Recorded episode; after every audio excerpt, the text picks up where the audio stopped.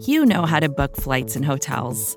All you're missing is a tool to help you plan that unbelievable travel experience. That's why you need Viator. Book guided tours, excursions, and more in one place. There are over 300,000 travel experiences to choose from, so you can find something for everyone. And Viator offers free cancellation and 24 7 customer support for worry free travel. Download the Viator app now and use code Viator10 for 10% off your first booking in the app. Find travel experiences for you. Do more with Viator.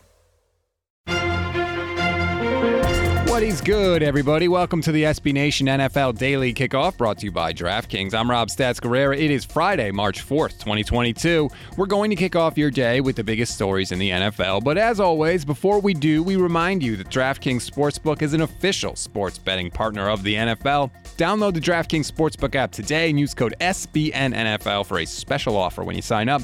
That's code SBNNFL only at DraftKings. We'll start bigger picture. The NFL has decided that COVID is no longer a thing. The league and the Players Association announced the suspension of all COVID protocols in a memo to every team yesterday. The memo cites the declining rates of COVID as the reason for the decision, while also noting that teams must still comply with any applicable state or local laws. The NFL Combine is, of course, still in full swing, and you know what that means measurements, baby. Former Pitt quarterback Kenny Pickett became the latest high profile passer to have his hand size become a thing.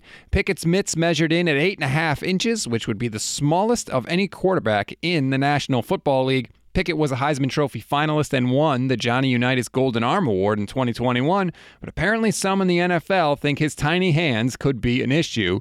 Pickett said, quote, the tape is your resume. The rest of this stuff is just part of the boxes you have to check. There hasn't been much talk about hand size in the formal interviews that I've had.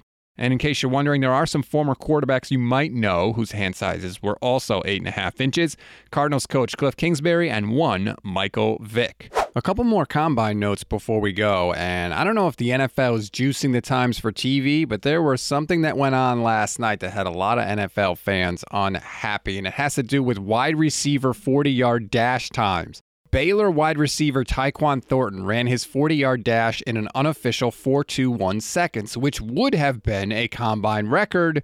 And then the official time came in hours later at 4.28. And no, I don't have any idea why it took hours to change the time. Ohio State wide receiver Chris Olave ran an unofficial 4.26 that later became a 4.39. And North Dakota State wide receiver Christian Watson ran an unofficial 4.28 that later became a 4.36. The Saints are still looking for a starting quarterback next season, and general manager Mickey Loomis did not close the door on bringing back last year's starter Jameis Winston. Quote, Jameis is an option for us, and we hope we're an option for Jameis.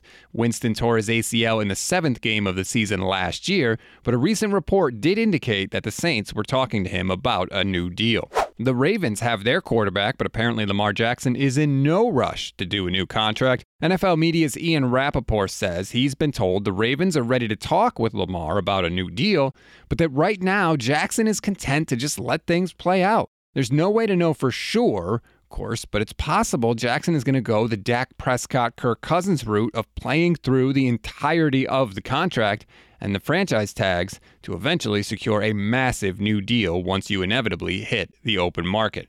Browns head coach Kevin Stefanski says he still intends to call plays in 2022 despite an up and down offense last year. He was actually asked multiple times in 2021 about giving up play calling duties, but he refused to hand the reins over to somebody else. Stefanski did note, however, that Cleveland's passing game was, quote, too inconsistent last season, and that the Browns will make some revisions to the scheme to make it more explosive. And speaking of the Browns, they are planning to stick with Baker Mayfield this season, according to Mary Kay Cabot of Cleveland.com.